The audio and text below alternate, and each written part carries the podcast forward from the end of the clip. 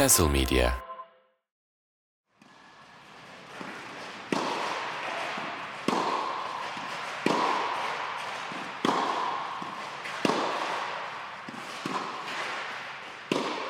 Sen söyleyip ben plak yapınca çok iyi duyuyorum. Sen her seferinde çok iyi oldu diyordun. Şimdi bana çok iyi geldi. Demek ki karşı tarafa iyi oluyormuş. olabilir karşılayan. Evet bir Avustralya açık sonrası ve bu sefer tamamını anlatabildiğimiz bu bölümle birlikte bir hani bizim açımızdan da bir başarı içeren bir Avustralya açık sonrası bir aradayız. Arada çok mesajlaşıyoruz ama bu tam artık yani oradakileri ve mesaj dışındakileri de içeren bir şey olacak. Nereden başlayalım sence? Öncesi, ortası ve sonu diye bağlayacağız. Bakalım. Ve bir Avustralya saat diliminden çıkmanın rahatlığı diyorum ben iki hafta sonunda. Artık sabahları gözlerimi açıp skor ne olmuş diye bakmamanın hem rahatlığı hem de boşluğu. Sabah neye uyanıyorduk diye. Grand Slam'ler arasında yani hem Türkiye'de hem Avrupa'da da herhalde takip etmesi en zoru buydu. Ama ettik mi? Ettik. İlk hafta Yani maç izlemesi zor Ee, ama senin dediğin gibi skora uyanması bana çok bedavacı geliyordu. Ee, evet öyle bir onu ben onu ekleyeyim dedim araya girdim. İlk hafta diyordun. Yok ilk hafta işte birazcık daha zordu. Daha erken başlayan çok yoğun bir program varken ikinci Evet. hafta e, güzel oldu. Yavaş yavaş e, elekten geçildi. Özellikle erkeklerde hep ilk ondaki tenisçilerin yavaş yavaş ilerleyip bir şekilde o şampiyona doğru evrilmesi çok güzeldi. Kadınları zaten geçen programda da konuştuğumuz gibi ya belki öncesinde de konuşmuştuk. Çok sürpriz birileri çıkabilir diye her zaman olduğu gibi. O, ortasında da konuşmuştuk ilk haftanın ardından. Aynen beklediğimiz gibi oldu. Ve bence bu turnuvada iyi maçlar da vardı ama çok kötü maçlar vardı. Bununla da benim hafızamda yer edecek bir turnuva oldu. Belki Mesela örnek vermek ister misin? E iyi kadınlardan girelim o zaman. Yani efsane bir e, Kokogov Kostyuk maçı vardı. Evet. Ah, e, yani bu ugly win denen gerçekten e, Kokogov için de çok çirkin bir galibiyet olan. Toplamda hani 200 puan varsa yarısının yüzünün basit hata olduğu. Ve yani şu rakamı da not ettim yani Goff'un 17 winner ve 58 basit hata yaparak bir maçı kazanmış olması gerçekten efsane kötü bir maç olarak benim hafızamda yer edecek herhalde. Ve belki diyorduk tamam büyük isimler arasında çok e, iddialı maçlar olmayabilir kadınlar arasında diye.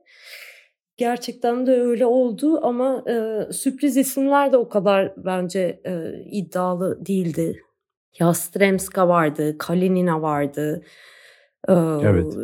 Şimdi Zeng zaten e, finale geldi. Şimdi ilk ona da girdi.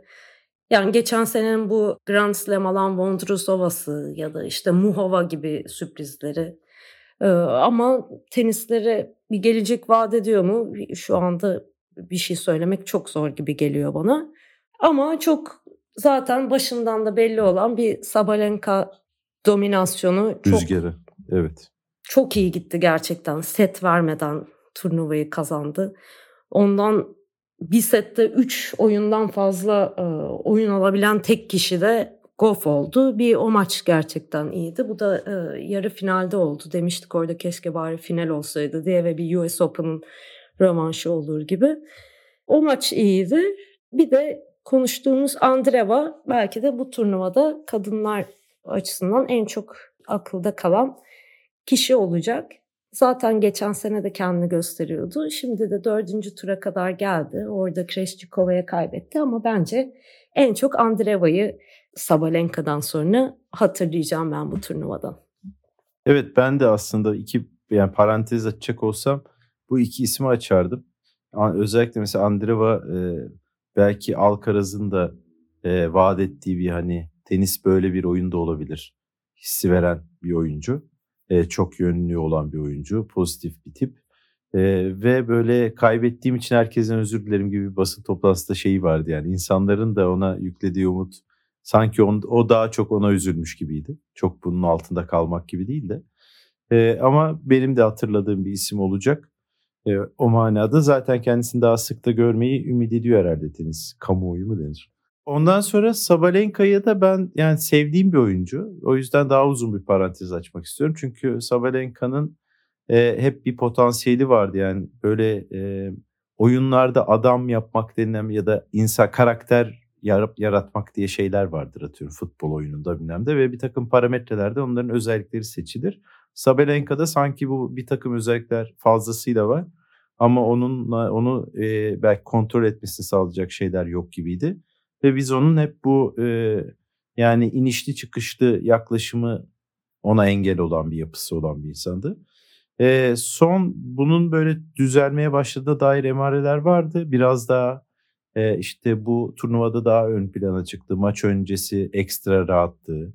İşte arkadaşlarıyla şakalaşmaları takımıyla falan gibi ve bu sorulduğunda da yani ben stresimi ne kadar azaltırsam öncesinde sonrasında o kadar e, yani kendi kendimi stresimle yormayabiliyorum ya da o kendini belki o kaynama noktasının altında tutabilmenin yolu olarak e, bunu seçtiğini söylüyordu ve o yüzden de böyle bir e, benim sesi kısık izlediğim oyunculardan biri yani hatta Coco Gauff'a da sordular bundan rahatsız oluyor musunuz diye.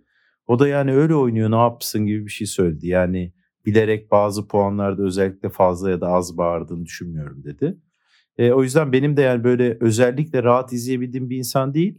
Ama kendisindeki bu değişimi izlemek ve onun da sonuçlarının bir Grand Slam şampiyonluğuyla sonuçlanması bakımından e, şeydi yani e, benim için o kısmı da eğlenceliydi. Ve bu sefer gerçekten Sabalenka e, yani kendi oyununu ilk defa bu kadar buldu diyebilirim. Ben öyle hissettim. E, Serena Williams'ı kendine model almış bir insanmış oyununda. E, onunla oynadıktan sonra hatta e, bir kere karşılıklı yani karşı karşıya geldikleri bir maçtan sonra niye ben daha çok Serena gibi oynamıyorum ki falan gibi bir şeyler de demiş. Ben böyle bölük pörçük birkaç basın toplantısından birleştirdiğim bir parantez oldu bu. Ama yani onun bu e, hepsi bu düşündüklerinin çalıştığını görmek o manada e, sevindiriciydi. Yoksa yani tenisi özellikle e, Serena'nın tenisinde e, ya da Nadal'ın tenisinde belki aynı yere sokmak mümkün. Yani e, çok kuvvetli bir oyun oynama şekli ama böyle bizim tenis deyince aklımıza ilk gelen şey değil belki o fiziksellikte. E, Sabalenka'da neredeyse bir yani güreşçi iriliğinde falan bir insan. Bu en son bir de kupayla ertesi gün poz veriyorlar ya sivil kıyafetlerle. Hı hı. Sivil kıyafetlerle iyice şey gözüküyordu yani hani e, böyle nasıl söyleyeyim e, normalde o kadar anlaşılmıyor ne kadar dev bir insan olduğu. Sivil evet. kıyafetleriyle gerçekten yani hani fiziksel bir avantajdır o diye düşünüyorum. Ve onu tenise yansıtabilmek. E, bu sene mesela Sinner'da öbür erkekler şampiyonunda da şimdi onu atlamayayım ama e, bu kalitesinden çok bahsedilmişti turnuva boyunca. Dolayısıyla öyle bir meraklısına bir şampiyonumuz oldu Sabalenka'da da. Doğru söylüyorsun. Ee, yani çok fiziksel olarak üstünlük kuran bir oyuncu. Hem o bağırışıyla hem o güçlü vuruşlarıyla. Ee, o yüzden ona ek aslında bir karakter ve e, mental gelişimini izlemekte aslında onu sempatikleştiriyor galiba. Çünkü bu kadar düz böyle evet. o güç tenisine oynayan bir oyuncu olsaydı e, belki de bu kadar ilgi çekici bir karakter olmayabilirdi ama ben de eskiden eski zamanlarını hatırladığımda o dönüşümünü izlemek benim de çok hoşuma gidiyor. O eskiden sürekli bir maç sonlarına gelip çift hatalar yapması, bir anda kendi kendini yok etmesi vardı. Evet. Ee, ama şimdi kendisi de eskisini eskiden çok kapalıyken, kendi içimde yaşarken şimdi birazcık daha e, açığım diye söylüyordu ve arkadaşlıklarından, insanlarla iletişim kurmaktan e, nasıl kendini e, daha güçlü bir e, mental yapı ya dönüştürebildiğini anlatıyordu. Badosa, Badosa ile olan arkadaşlığını örnek verdi mesela. Bunlar çok bence güzel bir tenisçinin o bir anda süreçte güçlenmesini izlemek aynen Sinler'de olduğu gibi belki Sinler'de de çünkü benzer bir büyük maçlarda bir anda tıkanma durumu vardı. Ama bunu bir şekilde e, başarıyorlar. Bu da aslında belki backend'ini geliştirmek gibi aynı e, derecede tekrar tekrar yaparak, pratik ederek koçlarla beraber geliştirilebilen bir şey. Onu Sabalenka'da gördük. E, o yüzden keyif verdi. Evet, beyninin backend'ini de geliştirmek diyebileceğimiz bir çaba. Bir şeyi de sevdim ben. Her seferinde e, bir elinde bir kadeh bir içkisi oluyor ya maçtan sonra, finalden sonra. Bir önceki, Öyle mi? Bunun farkında değilim. Evet, bir önceki galiba Grand Slam'de başladı. Ondan sonra e, bu sefer de eline bir içki, yani bu sefer içkisini istedi zaten gibi.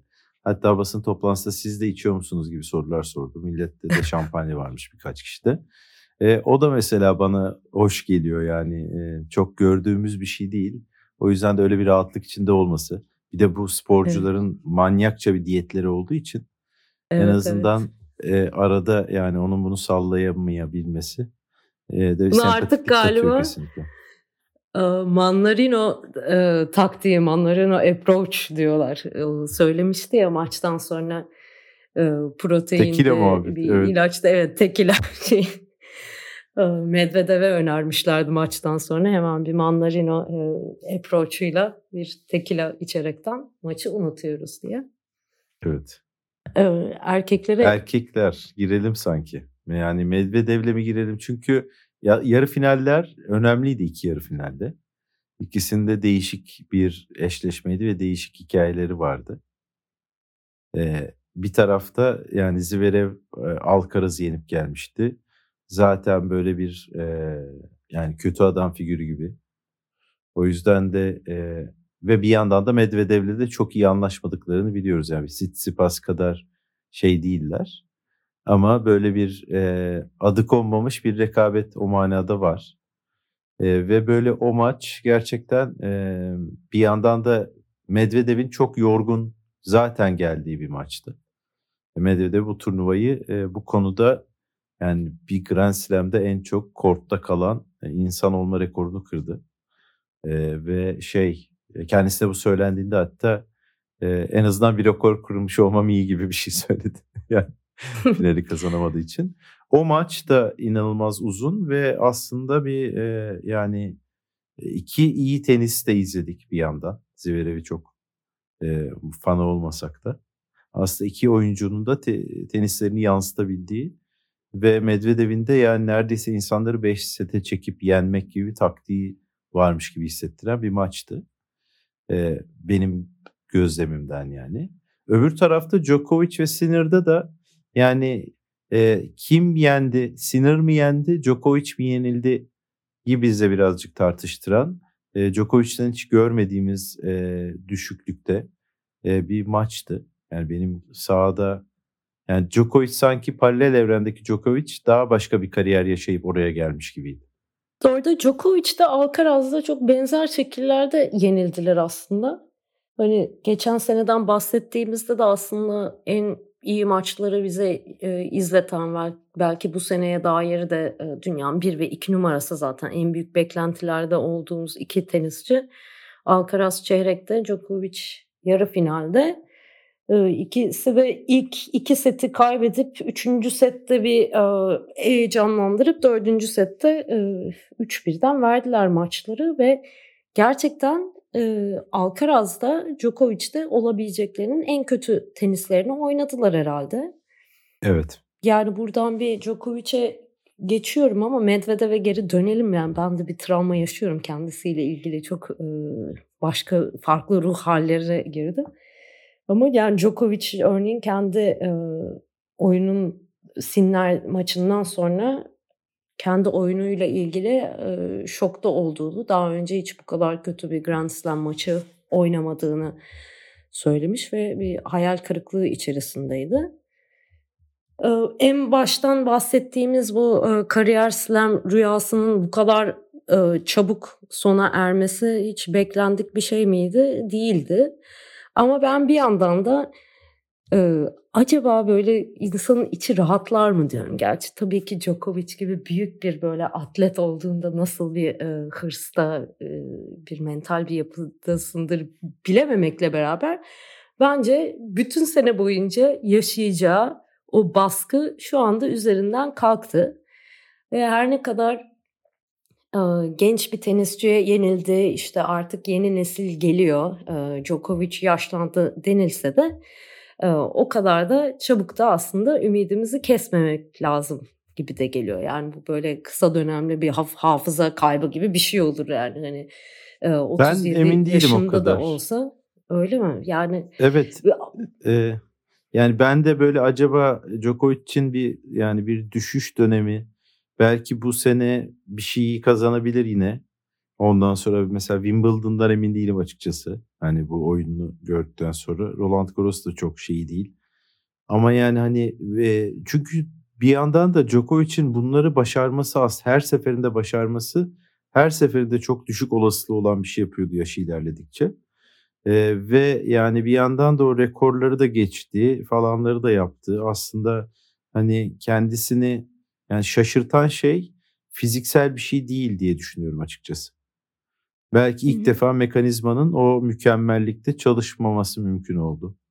Konsantrasyonu bakımından, başka bir şey bakımından. Eee, yani sonuçta biz bu insanları sahada büyürken ve parladıklarını da izliyoruz. E, düşüşlerini de izliyoruz. Yani mesela Murray'i de izliyoruz ya şu anda. Eee, ve hep böyle yani ilk seti alıp mutlaka maçı veren bir Murray oluyor. Ah be Murray falan sert. gibi izliyoruz. Evet. Evet ama Djokovic'in yani böyle bir zamanı olmamıştı. Olsa da şu anda hala dünyanın en büyük oyuncusu. Yani hani rakamlar açısından en azından. Ee, o yüzden ben e, yani merakla bekliyorum. Bundan sonraki önemli turnuvalarda e, Roland Garros'taki yine olimpiyatlardaki öyle söyleyeyim. Çünkü o Wimbledon'dan önce olacaktı değil mi olimpiyatlar? Eee, evet. Yoksa Roland evet. Garros Roland Dan Garros Wimbledon sonra. arasında. Evet, o yüzden yani e, mesela olimpiyatı alıp o son motivasyonunu harcayıp belki artık öyle performanslar görmeye alıştırabiliriz kendimiz diye düşündüm açıkçası. Çünkü yeni ortaya konan tenis e, Djokovic'in yani ne kadar en iyi gününde bir Djokovic'in bile seviyesini zorlayabilecek kalitedeydi bu sene. Mesela Zverev, Djokovic'i yine Zverev de eleyebilirdi denk gelseydi. Medvedev de eleyebilirdi diye düşünüyorum açıkçası. Evet, Djokovic, eee, ama dediğin gibi o tüm, eee, düşük olasılıklarda kendini tekrardan ortaya koymuş. O bütün rekorları da kırmış bir tenisçi olarak belki de göstermediği tek şey 30 yaş 37 yaşında, eee, bu ups and downs dediğimiz aslında en iyi tenisçinin de başına gelebilecek, arada kötü tenis oynayabileceğini ama geri dönebileceğini de belki bize gösterebilecek şu anda tek tenisçi Djokovic. Eee, o yüzden yine her an her şey olabilir o tarafta diye, Evet, eee, Federer'in de öyle bir dönemi vardı. O da belki öyle bir şey yaşayabilir yani. Eee, öyle bir şey olabilir. Eee, Medvedev'e final maçına gelelim bence. Final Eee, maçına finale gelelim. 2 evet 2 tip oyuncu geldi. Bir yanda Sinner eee, hiç set ver bir set vermişti galiba sadece Djokovic'e. Eee, o yüzden de böyle hani çok temiz geldi enerjisini koruyarak. Zaten bir İtalyan eee, göçmen nüfusu da var anladığım kadarıyla Avustralya'da bizim Almancalar gibi. Eee, onlar maça çok ilgi gösteriyorlardı Sinner'in maçlarına. O yüzden evinde belki Roma'da da oynuyor gibiydi. Bir yandan da böyle turnuva boyunca her maçtan sonraki şeyleriyle hani e, çok Medvedevci olmayanları bile kendini ısındıran, e, pozitifliğini kaybetmeden bir sürü 5 setlik maç oynayıp e, yine de iyi tenis oynayacağından hala da emin olduğumuz. e, bir yandan da çok dişli bir rakip olarak geldi. O finale daha önceden çıkmış birisi olarak geldi. Böyle bir maç ortamda başladı ve e, Medvedev'in hiç beklemediğimiz bir en azından Sinner'ın beklemediği agresif. Yani hani uzatmayacağını tahmin ediyorduk bu anları ama e, voleye geldiği, fileye çok geldiği e, bambaşka bir tenis izletti bize. E, ve bir noktada artık Sinner'ın e, Alcaraz'ın yaşadığına benzer e, bir e, ve Sinner'ın kariyerinde de gördüğümüz bir tıkanma yaşayacağını düşünürken hem Medvedev'in belki yorgunluğunun başlaması hem de Sinner'ın yani momentumun değişmesi dediğimiz tenis maçlarında çok kullanılan şey yaşandı. Ve Sinir de bir yandan e, ben mesela Medvedev kadar sevdiğim birisi. O yüzden benim için çok zor bir finaldi. Medvedev'i tutmama rağmen. Ama e, yani böyle bir final oldu. Tenis açısından güzel bir final oldu bence. Çok üst düzey bir tenis vardı. İki tenis fikri vardı. E, stratejisiyle bilmem nesiyle. Bayağı ben o bakımdan e, erkeklerin bu finalini e, yani iyi bir Grand Slam'e denk geldiğini düşünüyorum. Bu senenin iyi bir Avustralya açık olduğunu düşündüm. Evet. Yani çok dramatikti bence. Yani burada da illa hatırlatalım. iki sene önceki e, Nadal Medvedev e, epik finalinde yine 2-0 öndeyken Medvedev vermişti o finali. Çok o yüzden burada ya. Bu yaşanan şey e, bilemiyorum. Ben biraz Jabber'ın e, Wimbledon'da bu iki sene yine final e, üstüne alamamasında yaşadığım aynı üzüntüyü yaşadım ki o kadar Medvedev hani bir numaralı tenisçim olmamasına rağmen yani Sinner'e gerçekten yeterince sevinemedim neredeyse. Çok trajik geldi ama Medvedev'in kalbi benim kadar kırıldı o kadar da e, emin değilim. Bence e, kendisi de öyle söyledi. Nadal'la karşı o kaybından sonra e, aylarca kariyerinin belki de en kötü tenisine oynayıp toparlanamamıştı. Ama şimdi birazcık daha olgun karşılıyor gibi bu kaybı. E, zaten hem tenis açısından senin dediğin gibi e, başka bir yere ta- taşıdı tenisini bana oyun olarak fazla defansif Doktor Octopus diyorlar. Çok tatlı o. Evet. Ahtapot gibi ve çok e, yani geride kalan baseline'da sürdürdüğü o oyunu bir anda e, Zverev karşısında da Sinner'le finalinde de e, değiştirebileceğini, ne kadar agresif olabileceğini gösterdi.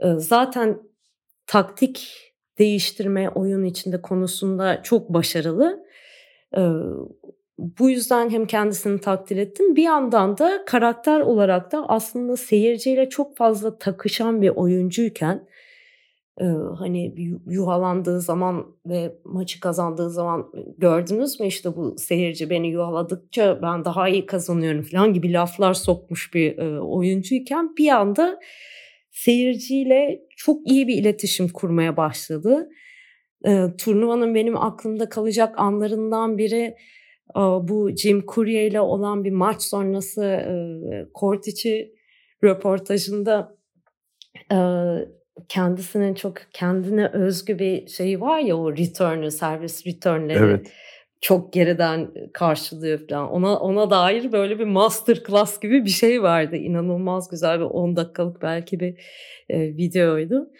Ve gerçekten o e, yani hem karakter olarak e, seyirciyle iletişimi olarak hem de oyun olarak geldiği nokta beni bir artık Medvedev fanına dönüştürdü. Seninle bu noktada e, sonunda buluşmuş olduk. Vay bu benim için turnuvanın kazanımı oldu ya. Mükemmel buna çok sevindim. Gerçek evet, Medvedev'i de tanımış olduk.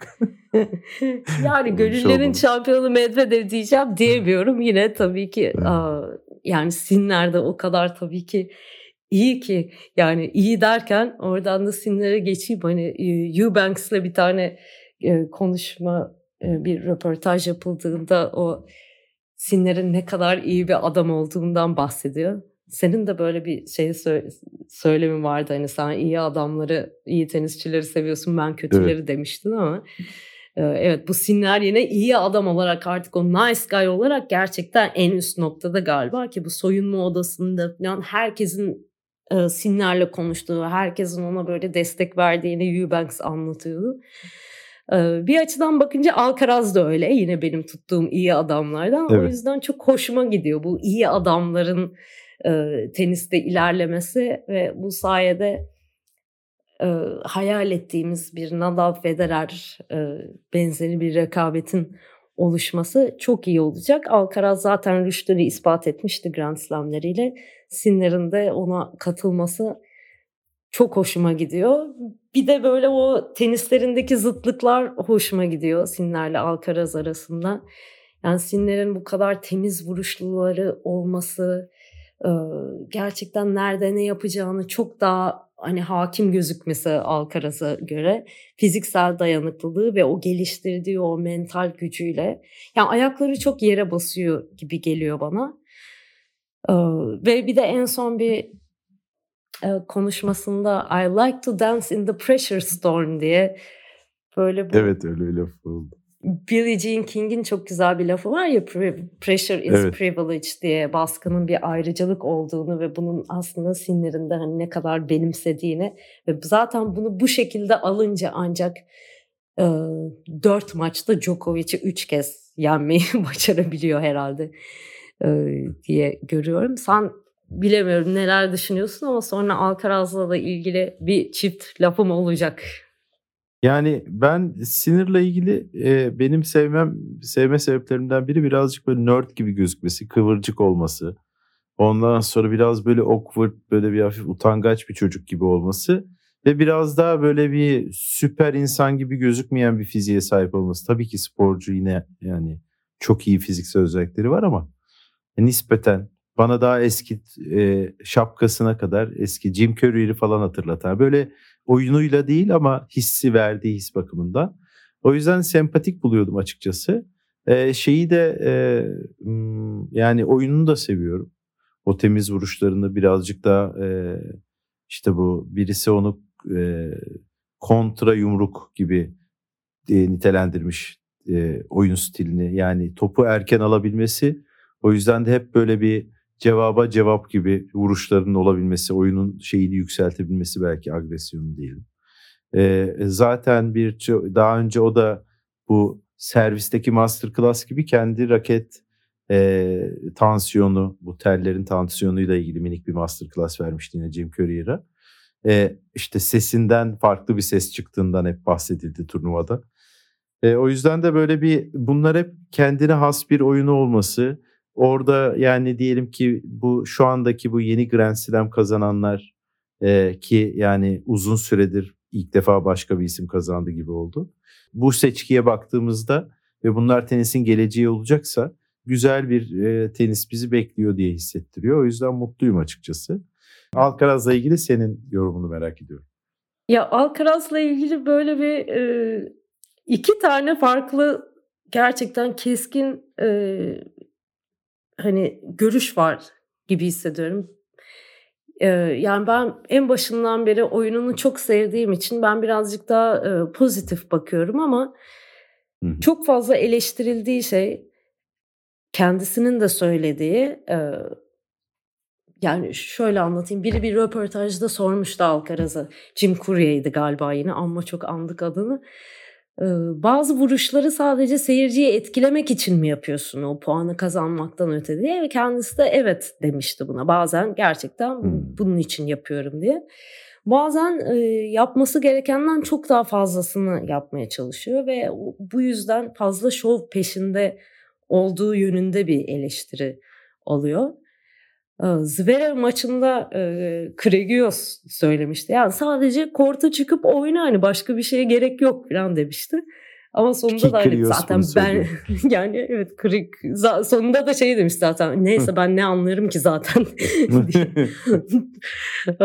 kapattı konuyu ama yani evet fazla iddialı bir tenis oynamaya çalışıyor oynuyor da zaten. Bunu başardığında da belki gelmiş geçmiş izlediğimiz en eğlenceli, en iddialı tenisi oynuyor ki Villander de şu ana kadar gelmiş geçmiş en iyi forende sahip. Şu an yeni nesil artık çocuklar Alcaraz gibi forend vurmaya çalışıyorlar. O vücudunu dönüştürüş, döndürüş şekli vesaire yani kısa toplara gidişi ya her konuda çok all court bir oyuncu olduğu için ilham verebileceği çok fazla şey var zaten. Ee, bu kadar iddialı oynamasına gerek var mı? Bence büyük bir şey hedefliyor Alcaraz. Biraz belki bunda tıkanmış olabilir. Sürekli hani o Djokovic'i ve büyük üçlüyü nasıl geçeceğim zaten kendisiyle ilgili hani iddialar e, istatistiklere de bakınca şimdi bile o büyük üçlüyle karşılaştırıldığında çok daha ileride. Yani bir evet. tek Nadal'ın sayılarıyla hani şu şu an Alcaraz'ın bulunduğundaki yaşıyla mukayese edildiğinde sadece Nadal'ın birazcık daha belki bir fazla kazanmış olduğu title var ama yani bu yaşta bu kadar Grand Slam kazanmış oyuncu yok. İki Grand Slam kazanmış oyuncu yok. Bu kadar erken yaşta dünya bir numarası olmuş oyuncu yok. O yüzden böyle büyük bir beklenti var ve kendisi de bu kadar büyük bir sorumluluk almış ve oynuyor gibi geliyor. Bence okey. Ama kimi diyor ki onun bir Monfis'e çevirecekler sonunda yani o kadar büyük bir baskı var ki diye. Yani bunun gerçekleşebileceğini düşünmüyorum. Ee, yani şu an baktığımızda zan, yani kendisiyle ilgili en acayip gerçeklik mesela bu turnuvada ilk kez kendinden genç bir oyuncuyla oynadı. Gördün mü bilmiyorum. Profesyonel kariyerinde 200 küsür tane maç yapmış ve daha önce kendinden genç kimseyle karşılaşmamış örneğin. Bu bile acayip bir şey gösteriyor. Vay canına evet çok ilginç. Ama tabii ki şu an önünde Roland Garros'a kadar 6000 e, civarı bir puan var defend etmesi gereken. Yani Evet. Geçen sene o kadar iyi başlamıştı ki arda arda e, Rio'lar, Arjantinler bütün o toprak e, e toprak turnuvalarındaki başarıları şu anda bu puanları e, koruması gerekiyor ve geçen sene Wimbledon'dan beri aldığı bir e, kupa yok. Cincinnati'den beri bir final görmedi. O yüzden de bir tedirgin edici bir e, durum var.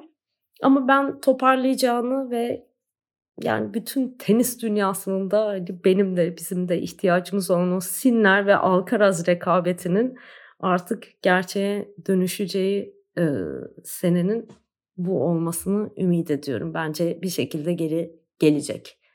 Güzel, güzel. Ben buna tabii ki arada Medvedev de salça olsun istiyorum. Böyle bir şey sezona varım. Net. Zverev'de olacak mı bakalım? Ee, o da iddialı bir tenis evet, oynuyor. Evet o tam Ondan... bir kötü adam oluyor aslında o dört diye. Ee, şey yani tenisi bu sene yani o da bence herkesin kendi oyununu da çözdüğü bir sene gibi hissediyorum. Ee, Sinner'de onu gördüm. Medvedev'de, Sabalenka'da olduğunu düşünüyorum. Bence Zverev'de de vardı. Yani eskiden bazen gününde olan Zverev'in ya da ara sıra formda olan Zverev'in tutturduğu bir oyun vardı. Ee, Nadal'la en son sakat geçirdiği maçta da benzer bir seviyeye yakındı. E, o da bir geri dönüş peşi peşinde. O yüzden zaten biraz Djokovic'in işinin zor olabileceğini düşünüyorum. Yani artık Djokovic hani eskiden sadece finalde zorlanan bir adamsa hatta bir süredir o da yok belki hani Alcaraz finali dışında ne bileyim Krios'la bile final oynadı yani Wimbledon finali. O yüzden yani e, o kadar kolay olmayacağını, gül bahçesi olmayacağını düşünüyorum. Çünkü insanlar tenislerini keşfettiler biraz ve seviye yükseldi. E, kolektif olarak yükselmiş gözüküyor yani. Evet Djokovic de aslında bir röportajında şu an genç nesille Sinner olsun, Alcaraz olsun, Rune olsun ilişkisinin çok e, iyi ve e, Nadal ve Federer'e mukayese edildiğinde çok daha kendini rahat hissettiği bir ilişkisi olduğunu söylüyordu ama tabii ki şu ana kadar yine onları domine ediyordu her ne kadar e, Grand Slam'lerde belki bir tek Alcaraz'ı kaybetti gerçi ama e, tabii ki yani kendini daha rahat hissetmesi normaldi belki de o yüzden o açıklaması bana garip gelmişti. Ama şimdi sen mesela Medvedev deyince onun yanına bir Zverev'i de ekledim ve şu geldi aklıma aslında e, Alcaraz ve Sinner'le aynı nesilden değiller onlar ama yine de e, hala evet bir kendilerini gösterebilecekleri bir durum olmakla beraber şöyle bir istatistik ortaya çıktı geçen hafta. 89 ve 2000 arası doğumlu erkek tenisçilerin yani 90'lı hmm. neslin gerçekten Grand Slam'lerde neredeyse hiçbir varlığı yok. kadınlarda 25 tane Grand Slam kazanmışken 90'lı kadınlar erkeklerde sadece e, TM ve Medvedev'in aldığı iki tane Grand Slam varmış. Yani bu Big Three gerçekten bu 90'lı nesli yemiş ve bitirmiş. Evet, o yüzden e, Zverev'in, Medvedev'in yani Çiçipas'ın falan demek isterdim ama e, hiç pek kendisine şans tanımıyorum. Aslında e, kendilerine gösterebilecekleri 90'lıları temsil edebilecekleri e, son bir iki sene olabilir herhalde. Yani evet. Bu yani birazcık işte kırkına doğru kariyer uzadıkça baskette de oluyor. O zaman bu 27'lerindeki insanlar da eskiden 3 ya da 5 seneleri kalmışken şimdi hala bir şey yaşayabilirler diye düşünüyorum. Yani bir baş belası olabilirler en azından. Öyle bir iki tahir oluşacaksa. Ee, çünkü bir yandan da yani e, eskisine nazaran daha da hızlı iyi tenisçiler de geliyormuş gibi geliyor. Yani bir sonraki Alcaraz ve Sinir'den sonraki kuşağın gelmesi e, bir 10 sene sürmeyecektir gibi hissediyorum.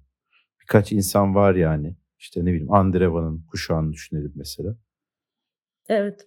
Ee, yani onlar Coco Gauff'tan belki 5 yaş kaç yaş ufak Coco'dan bilmiyorum 4 mü 5 mi ama yani hani Üç benzer yaş bir yaş aralığı. olması 3 lazım. yaş mı? Evet. 2-3 yaş vardır herhalde. 16-18 gibi olması lazım. Coco 18'i geçmedi mi ya? Neyse.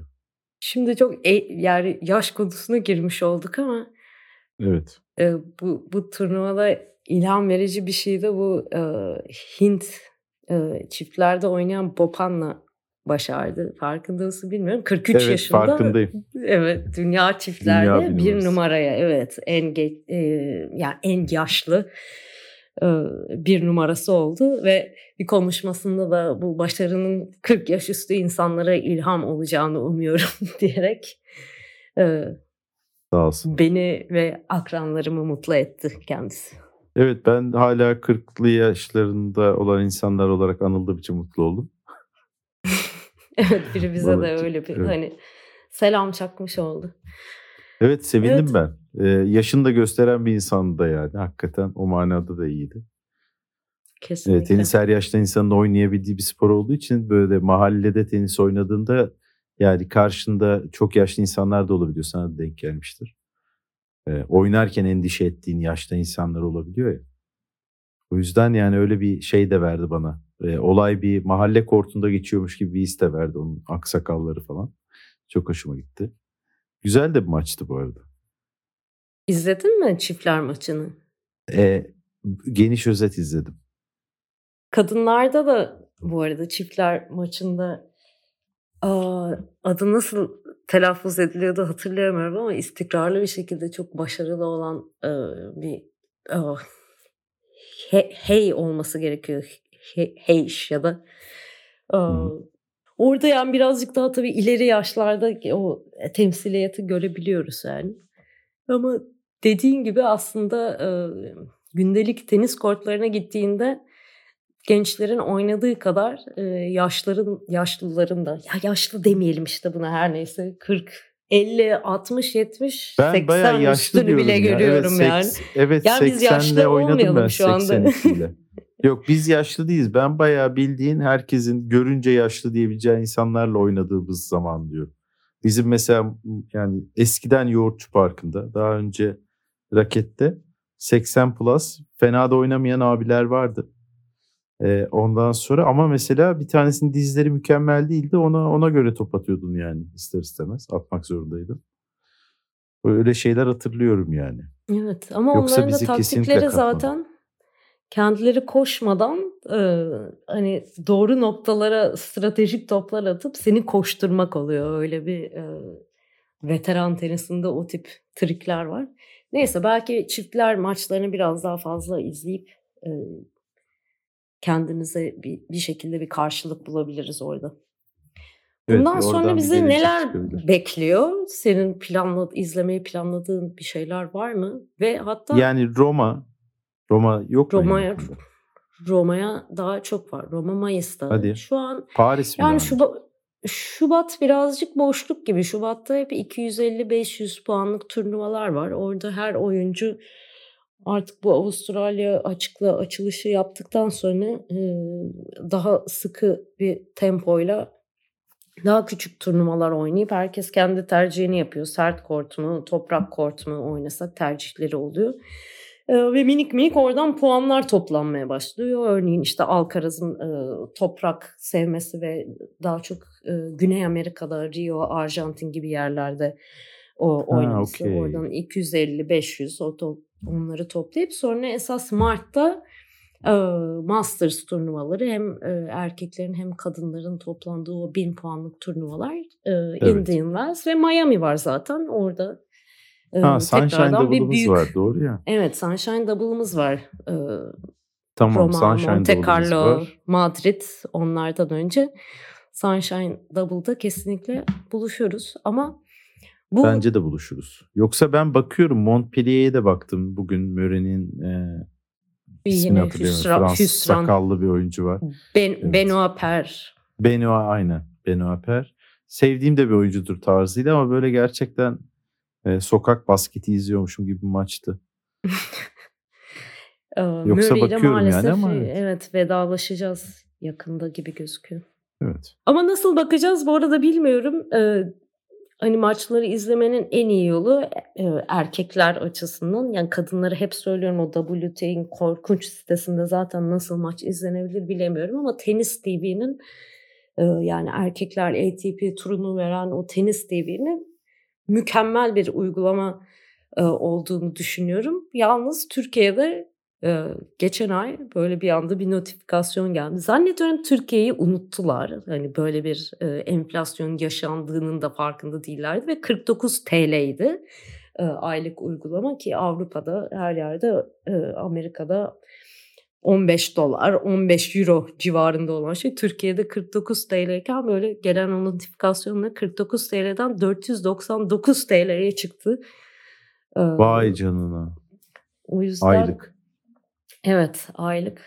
Yani kimsenin e, hevesini kaçırmak da istemiyorum ama yani çok tenis takip etmek için aslında en ideal yoldu ama e, konu Türkiye olunca, Türkçe konuşunca illaki bir konu paraya, enflasyona gelmesi gerekiyor herhalde. Evet. Ee, yani aylık alınacak acı o zaman haber. demek ki. Bir ay alınıp evet. kapatılacak falan gibi paraya kıyılıp hisse öyle hissettirdi bana. Evet, aynı Eurosport'ta yaptığımız gibi. Evet. Ya da e, artık halkları Türkiye'de Esport'ta mı herhangi bir kanalı bilemiyorum ama onlar tabii çok daha uyguna gelmekle beraber çok fazla maç e, takip etmek mümkün olmuyor. Bir iki seçtikleri maçı veriyorlar. Yine de elimizden geleni yapacağız bence Şubat ayında. Sonra da Mart'ta Masters e, turnuvalarında görüşürüz diye düşünüyorum Deniz. Evet bana da öyle geliyor. Arada çok tenis bakımından acil bir durum olmazsa bildirmemiz gereken.